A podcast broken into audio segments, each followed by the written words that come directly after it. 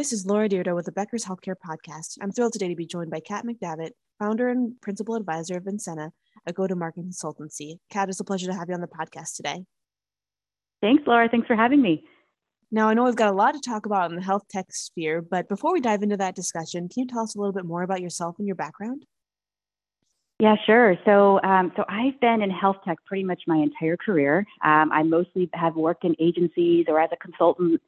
Um, I've had one real job in this space, one real corporate job, and I was the chief uh, marketing officer and the chief of external affairs for Collective Medical, which was purchased by Point Click Care about a year ago. Um, and since then, I've gone back to my consultancy and work with a with a big range of health tech companies. We have large and small. Um, I've worked with um, well over 70 different healthcare technology companies. So I've seen a lot of stuff. Uh, right now, I work uh, with companies kind of at the intersection of policy um, and growth. How do we work with uh, new policies coming down from the federal and state level uh, to optimize growth for those companies?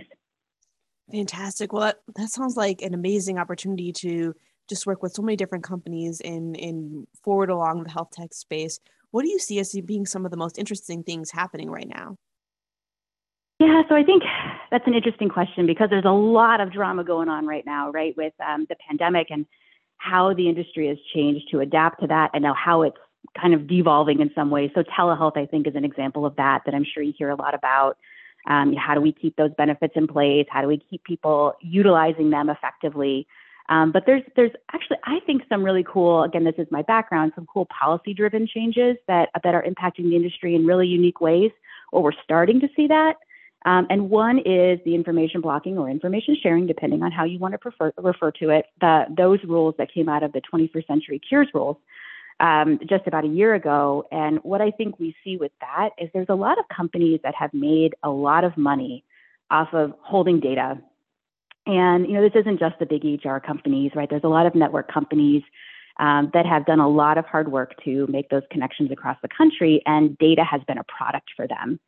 And I think with information sharing or data blocking, what we're going to see uh, is is the more, much more rapid commoditization of that data.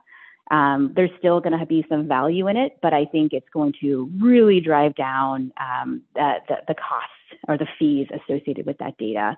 So I think we'll see some network companies change their approaches. It might go back more to your product has to be king as opposed to you know what your data assets are, which I think is a good thing. Um, but I'm interested in watching how that space evolves. There's there's still some final bits of that rule make that rule that need to be finalized before I think we'll really see big action there. Um, but I, I, have a few clients that are already seeing some change, and I think that's really cool.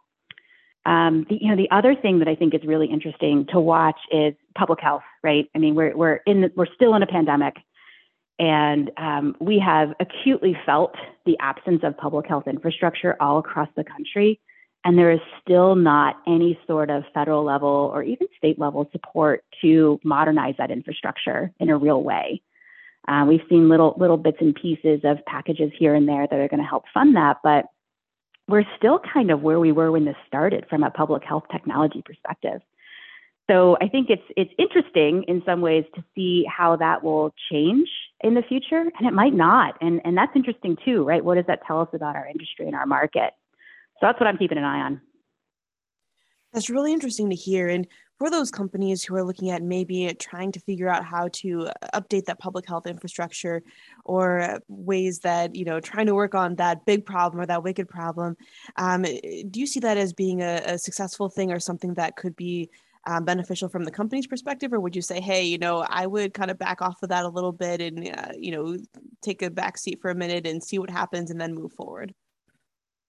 I think that there is a place for companies that can do public health really, really well, and whether that's reporting um, or getting information back out to providers from public health departments. I think there, I think there's a, a good market there.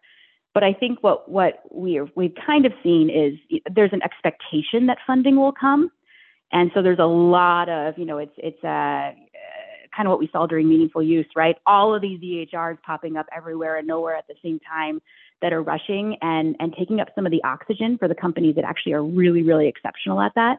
Um, so I think there's a place for it. I think companies need to be mindful and not just chase this, the shiny object and say they do public health. They need to really understand what that means. um, how difficult it can be to work with a state or county government, um, just from a procurement perspective, um, and then making sure they're in it for the long haul because the last thing we need uh, are a bunch of companies jumping in and then deciding they don't want to do it in two years because you know it doesn't make the right margin. Got it. That's really interesting and definitely an important aspect of any type of startup going into some of the public health infrastructure activities. Right. Now, yeah, yeah. As a citizen, you wouldn't want to see that either. Um, that would be a bummer. Yeah, that absolutely. would be a lot of wasted money and effort. Ugh. Absolutely. Um, and, you know, I'm wondering. I know you've worked with lots of different companies, and what are some of the most common mistakes that those companies or investors could make, especially in the health tech space? Oh yeah, and this this might be um, you know my my early background is is more in marketing, so this is going to be a little biased. But I have I have two huge mistakes that I always see if a you know a startup is coming to talk to me, or often it's kind of it's a company that may have just raised their A round, right? And so they have a little bit of money, they're thinking about marketing. Um, and the the biggest one, uh, and this is one of my favorite rants. So uh, you stop me if I get too if I get too hot here, but um, it's that the best product does not win. Uh, I, I, see a lot of founders saying my product is is is so amazing. It has all the best features. It does all the things, um, and then they they don't market it. They don't decide who they should sell to. They don't kind of hire the right sales force. They think the thing is just going to sell itself. They don't care about marketing all those things. And then what they see is they see uh, a new hot shit competitor startup um, that comes in and does spend money on marketing.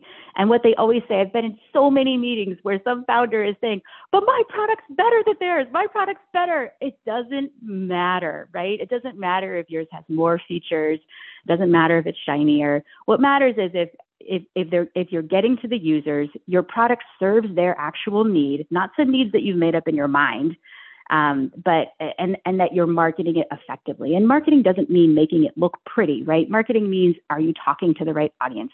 Is your messaging on point? Have you do you understand the incentive that that company has to buy? Is there a reason they should buy it, right? Other than they just think it's fun. Um, which brings me to my second rant. Are you ready? I stopped myself. Okay, I stopped myself. So that's good. My second rant is understanding if there is an incentive to buy your product right? Again, we see companies come in and say, I have an app and it helps make sure, um, you know, moms take their prenatals every morning. Awesome. That's great. Is there, and who is going to buy that? And why would they buy it?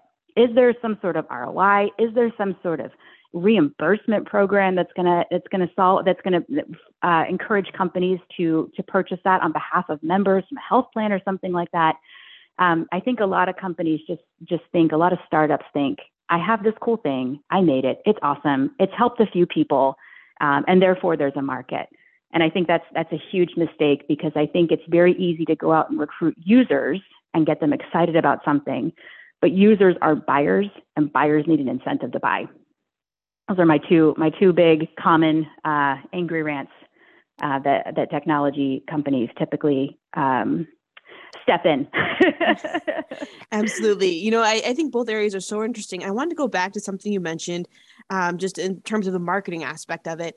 When companies are at that point where it's time they need to start marketing their product, they need to get smarter about that. Perhaps they don't have that type of expertise on their core executive team yet what does it really take to invest well in it uh, you know what's kind of the minimum that they need to be thinking about in order to push their product into the space that it needs to be and really be successful not only be the best product but also be the best marketed product yeah. So, and, and again, it doesn't have, you don't have to spend a bajillion dollars on ads and things like that. There are, and, and, you know, startups don't have a lot of money, right? And there are other really important things they need to invest in in some cases. So I think that um, what, what I would encourage uh, leadership teams to do in the early days as they're dipping into marketing is um, again, you know, don't go out and invest in a blog because you need someone to write the blog, right? There's a lot of things that require maintenance, and if you're not willing to jump in, you should not make those initial investments. But what you should do is do, and, and this is hard to do, Laura, because so many people, um, when when they think of marketing, they want to hold a brochure or something like that in their hands, right? So what I'm about to say is not something you're going to hold in your hands and go show a prospect, right? But it's do your messaging and and you might have to hire some consultant, you know, shameless plug here. You might have to hire a consultant to do it because you can't afford to hire someone full time because you typically are going to have to hire a very good experienced marketing person to do this uh, type of work for you and you might not be able to afford them full time. So get yourself a good consultant who can help walk through who your user is, who are your buyers, and really, really, really understand that deeply. Talk to people in the market. A really good consultant can do that for you. Um, you're going to get probably um, a, a, really boring Word document or PowerPoint as a deliverable out of this exercise, but you're going to have all of those key messages, those value props matched to your audience. And listen, I've seen some really, really terribly yeah, branded companies do remarkably well because they understand their user and their market and they have good messaging that's probably that's that's the biggest thing people can do. And it's the hardest thing to do because again you're not going to you're not going to have a cool logo or something at the end of it right? You're going to have um, you know some brain smut on pages. But it is important brain smut so very um, important brain smut. yeah absolutely. Excellent. Well before we wrap up our conversation, I understand that you have a passion for advocating for women and moms in health in the healthcare space and recently received an award for Mothers in Medicine. What are some of the most pressing issues in that area and how are healthcare organizations and companies coming together to solve them? Yeah, yeah. So, um, so thank you for bringing that up. I'm very, very proud of the Mothers in Medicine Fund, and um, and after Collective was acquired by Point Click Care, and I went back to my consultancy, um, I was in a position that I could actually do something, right? And um, you know, you're seeing all these terrible news stories, Laura, about um, you know the, these healthcare workers who are leaving their children, um, you know, with another caregiver or, or or a partner, and they're and they're staying in an apartment for months, right? So they don't get their child sick because it's just early days and people didn't really know. Um, and when I started the fund, vaccines were just coming out, um, and so there's a lot of uncertainty, and these terrible stories were coming out every day about nurses not being able to find good childcare, um, you know, worker shortages, people people risking their lives honestly to take care of the rest of us, and there were no childcare options. Right, there were very few um, programs available to support these moms, and so.